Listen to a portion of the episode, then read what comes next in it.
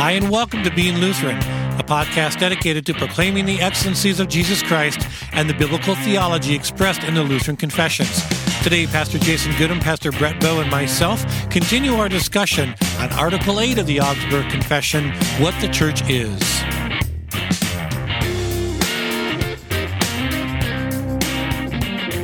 Welcome to the Being Lutheran podcast. I'm Pastor Brett Bow and joined by Pastor Jason Goodham. And Pastor Brian Ricky. Right, and we are wrapping up a series of four episodes On the church. on the church. Yeah, Article we, des- 8. we decided to go with a four parter on the mm-hmm. lesson, and then we'll match it with four Bible studies. Oh, awful. Spend more time in Scripture. But the church is such a central part of Yeah. the confession of Lutheran theology and in the Augsburg Confession Yep. because it is the church where the centrality of justification is most experienced. Yes. And so doing a connection from Article 4 to Article 8 of the Augsburg Confession is important, but it, it also keeps us from putting the doctrine of the church in abstraction rather than concrete mm-hmm. real time, our local congregations and our mm-hmm. denominations and so mm-hmm. on and so forth. Yep. Yeah, and so part of talking about the church is talking about the marks of the church. Yep. And and why we waited till this part until last is not only the flow of the Augsburg Confession and the Apology and how they talk about it, but we talked about what the called out ones in the church look like, but then we also talked about last episode what wickedness in the church looks like and the actual purpose of uh, the Antichrist mm-hmm. and the doctrine of Antichrist. And, and what that sets up is wherever there's a mark, a defining mark of the church, there is also going to be an equal and opposite corruption in the church of that mark. Mm-hmm. And so, knowing the marks of the church and knowing how Satan operates to deceive will let us simultaneously stand on the truth mm-hmm. and combat those deceptions in the church.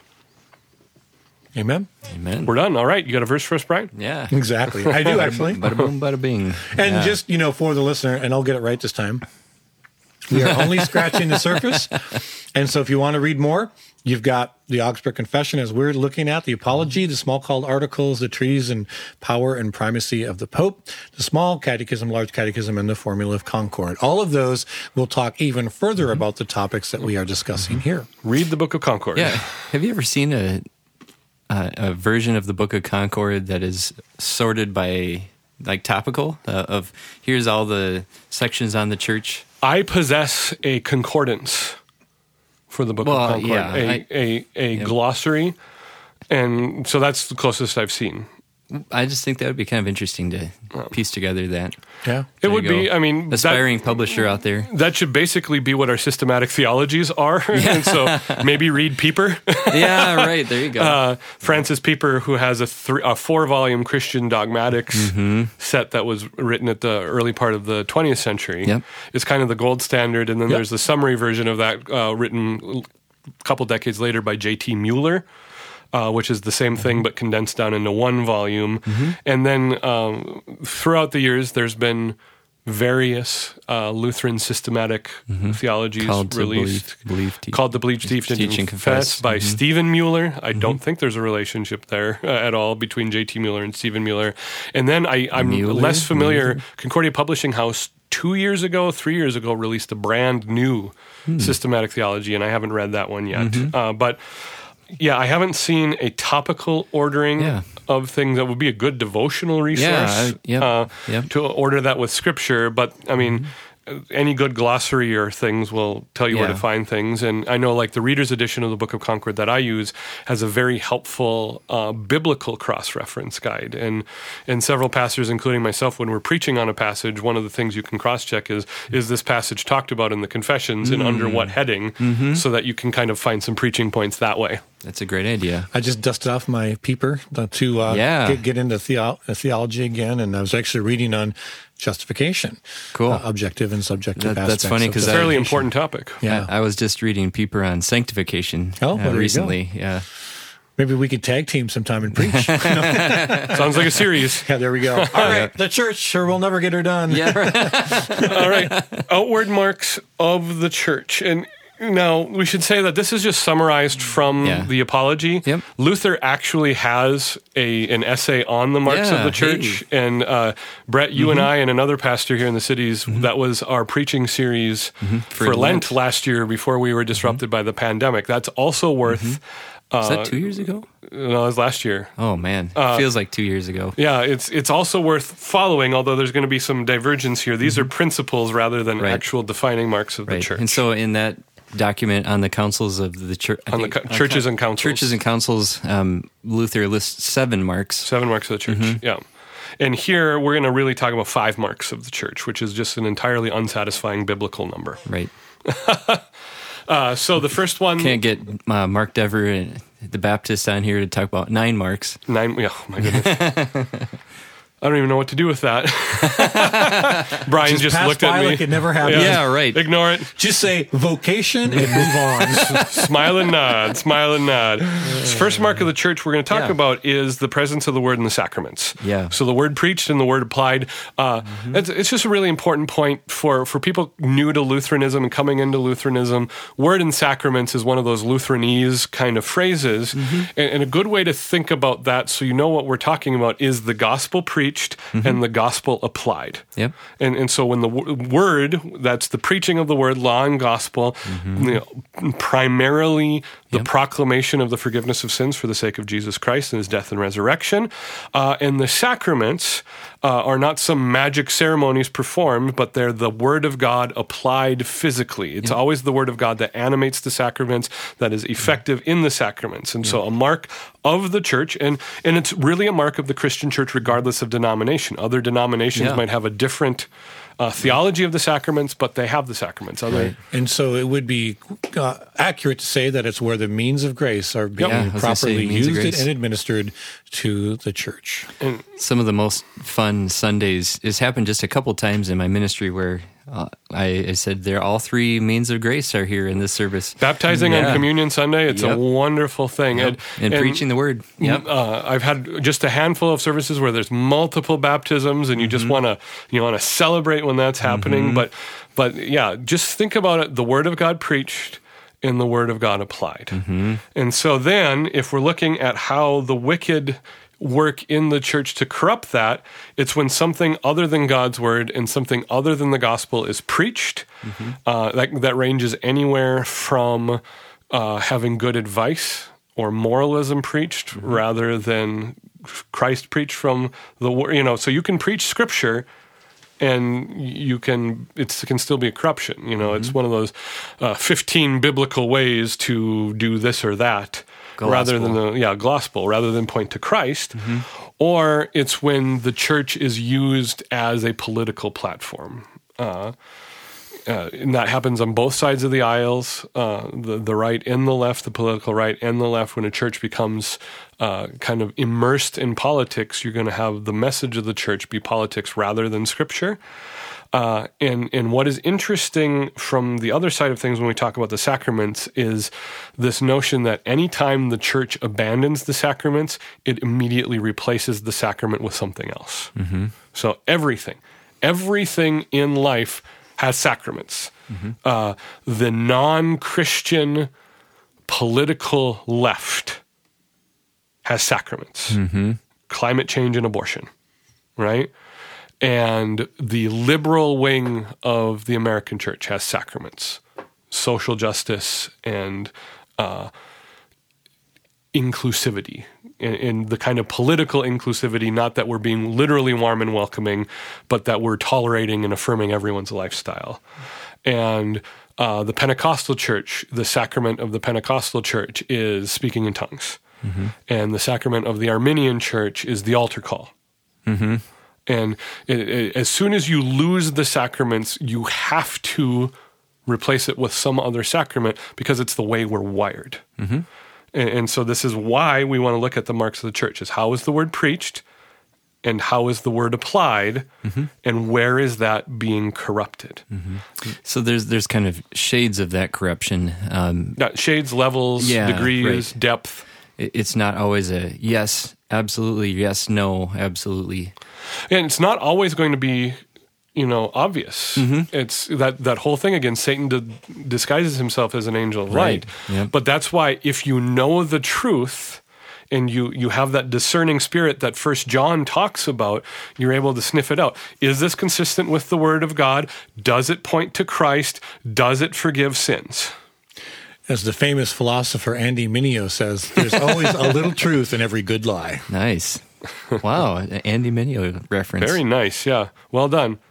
Thank you. so that's you know really the foundation everything else is going to flow from that but the other marks of the church uh, mentioned in the apology uh, the next one very interesting uh, is catholicity and uh, Catholic is a word that it's like the Inigo Montoya from The Princess Bride. You keep using that word, but I don't think it means quite what you think it means, right? yes. When when the American church hears Catholicity, we automatically think of a denomination, the Roman Catholic Church.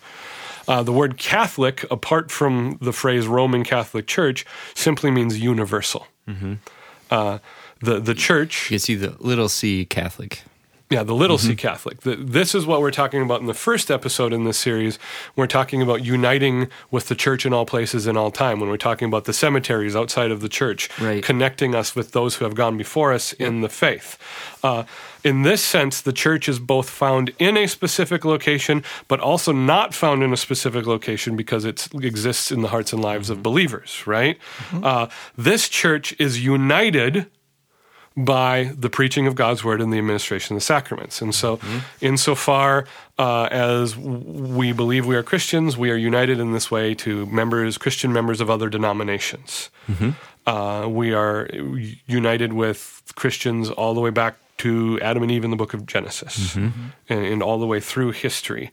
But the corruption of that is when we place unnecessary and artificial boundaries on mm-hmm. the church. And so, pause, clarification that does not mean denominations. Hmm. It means using denominations as marker of salvation. Hmm. Hmm. Sure. Okay? That's the corruption. And so when you have a denomination uh, who claims that, not claims that you can't be saved apart from the church, that is true, but that you can't be saved apart from this church. Mm-hmm. And that will, uh, in the American landscape, go granular all the way down to individual, actual, that's Westboro Baptist, right? Uh, that's the corruption of that. And, and uh, that's what we want to be wary of is when when this group of Christians is in, but this group of Christians isn't in. That's going to be the corruption. Could you say that it goes both ways in the sense that any type of over exclusivity or over inclusivity would be marks Yep. that something has been corrupted? and on that scale of corruption, you hit the other the other extreme is that salvation is measured not by the universality of the church, but the universality of good behavior.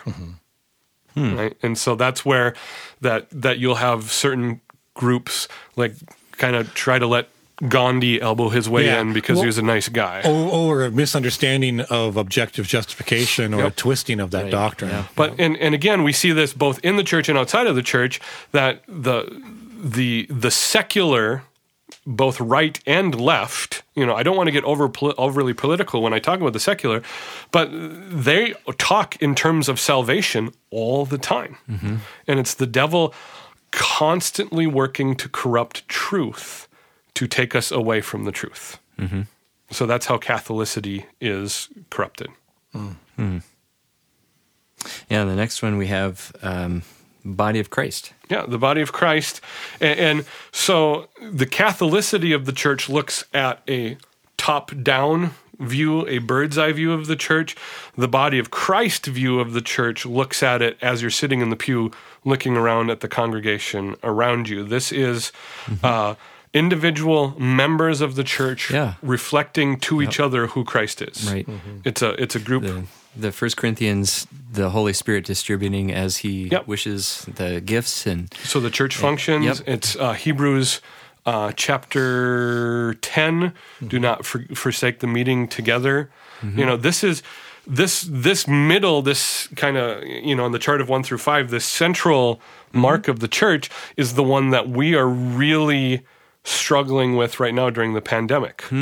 Because to what extent do we, during the midst of lockdowns and governmental oversight, and also personal wisdom and common sense in protecting those who are vulnerable from the virus, to what level do we emphasize that it is literally and biblically important for the church to be together? Or and to what do we err on the side of caution say we can do that digitally for a season for the safety of everyone? That this is a both and thing. It's not a swinging all the way to the one where we're going to defiantly have church for the sake of having church, but we're not going to avoid church for the sake of avoiding everyone either. It's it's the church today. I think, uh, in my personal analysis, was wholly unequipped to wrestle with this problem mm-hmm. because we had lost the incarnational nature of being together as the church. Mm-hmm.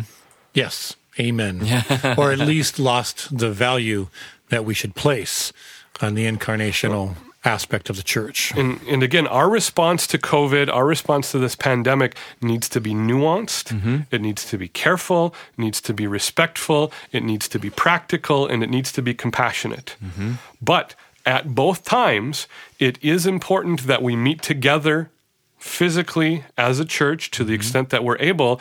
And it's important that we vocationally take the needs and the concerns of our neighbors in the church. Mm-hmm. That's it's how we live our lives as Christians in the church and how we live our lives as Christians among other Christians. Yes. So that's always intention. That's the body of Christ that we're talking about here.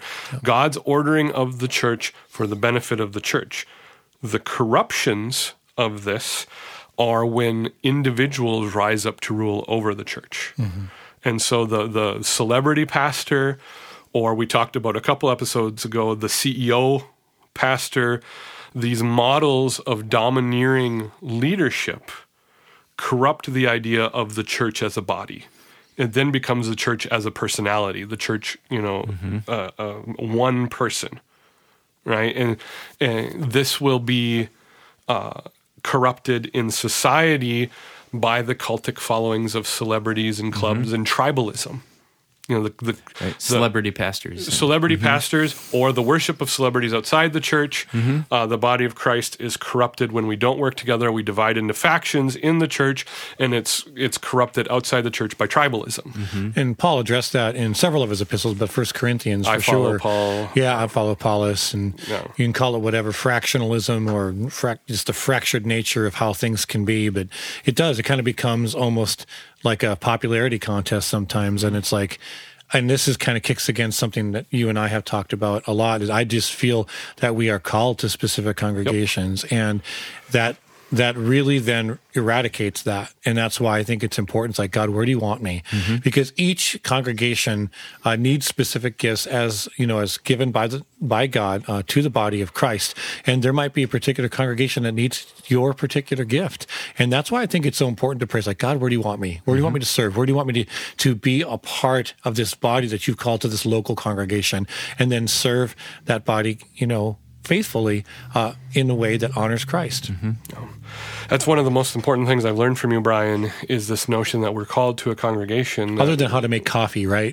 well, I just let you make the coffee. I didn't learn that. I'll just take it. I, I will. I will selfishly receive that. But Inject that in my veins. you know, consumerism is eradicated by a proper doctrine of the body of Christ. Yes. Mm-hmm. Right? And again, the proper doctrine of the body of Christ flows out of proper doctrine of the church, and the proper doctrine of the church is built on a proper mm-hmm. doctrine of the justification by grace alone, through faith alone, in Christ alone. Yep. And then the words of Christ, I have not come to be served, but to serve. Mm-hmm. Expressed in vocation. Amen. Vocation. So, the fourth mark of the church in the apology here that we're going to focus on is that the church is a spiritual kingdom. Okay, so uh, this one is really, and we've got what four or five minutes to talk about the the doctrine of the two kingdoms plus one other point. So here we go. yeah. Uh, this is that the the nature of the church is the forgiveness of sins that ushers us into eternity right so really when, when you when you the the nature of the church is spiritual uh, really what we're focusing on here is the verses in philippians and other places that we are citizens of heaven. As christians we are not citizens of earth. Uh, this is corrupted.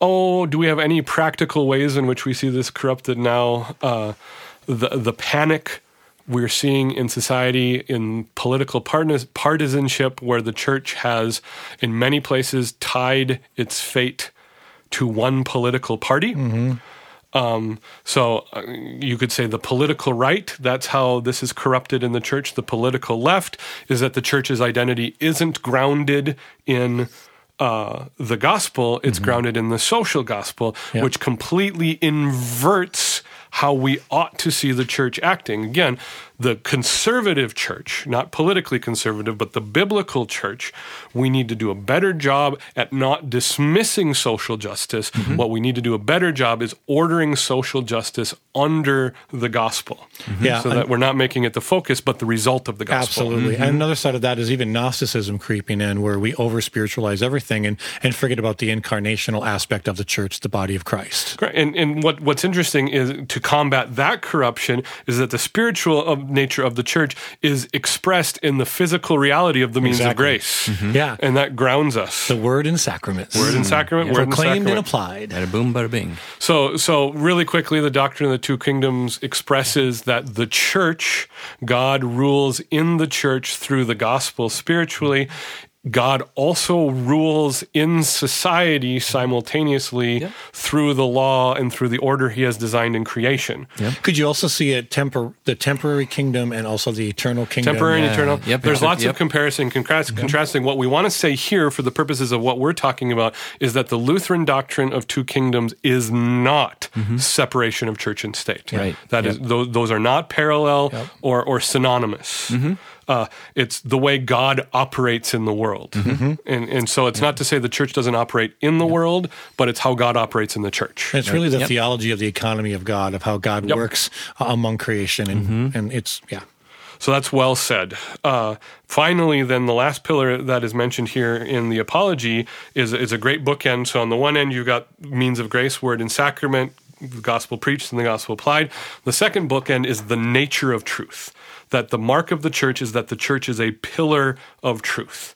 The, the church is built on the objective truth of God's word, the mm-hmm. objective truth of biblical history, mm-hmm. uh, the this is that extra nos, that mm-hmm. external reality of the church apart from the subjectivity. And there's one of the corruptions of the the nature of truth is that in in pietistic leanings the emphasis becomes on a subjective subjective experience of the truth mm-hmm. rather than an objective proclamation and reception of the truth. Mm-hmm. And It's and almost so- existential in its origin, you know. and and then of course the secular materialistic corruption of truth is relativism. Mm-hmm. And in relativism saying that there is no absolute truth or or we're actively working to suppress the truth uh, in gratification of our feelings or our desires or to excuse our sin Yeah. and so the church stands on the expression of truth as defined by god in his word Amen. Preach it, brother. Come Yeah, on. amen. So that was a mouthful. Probably should have done two episodes just on that, but we got all the way through. Good job. Again, if you want a better understanding, read Article 8 of the Augsburg Confession Mm-hmm. and of the Apology. You find it very helpful, very edifying. Uh, the first time I read through the Book of Concord sincerely, doing it when it wasn't required as an assignment in seminary, When we had to rail through it in seminary. when you had to polish off 730 pages in X amount of time or whatever it was. Plus the other 1,500 pages of other classes. but the first time you read through the book of Concord, I will tell you, you will be absolutely astonished at how often the Lutheran theologians 500 years ago talked about comfort for your conscience. Mm-hmm. That's the whole purpose. Doctrine flows from God's word, which points us to Christ, which will always and ultimately comfort. amen. And that's the point of the mm-hmm. doctrine of the church, too. yep. Yeah. Good. Amen.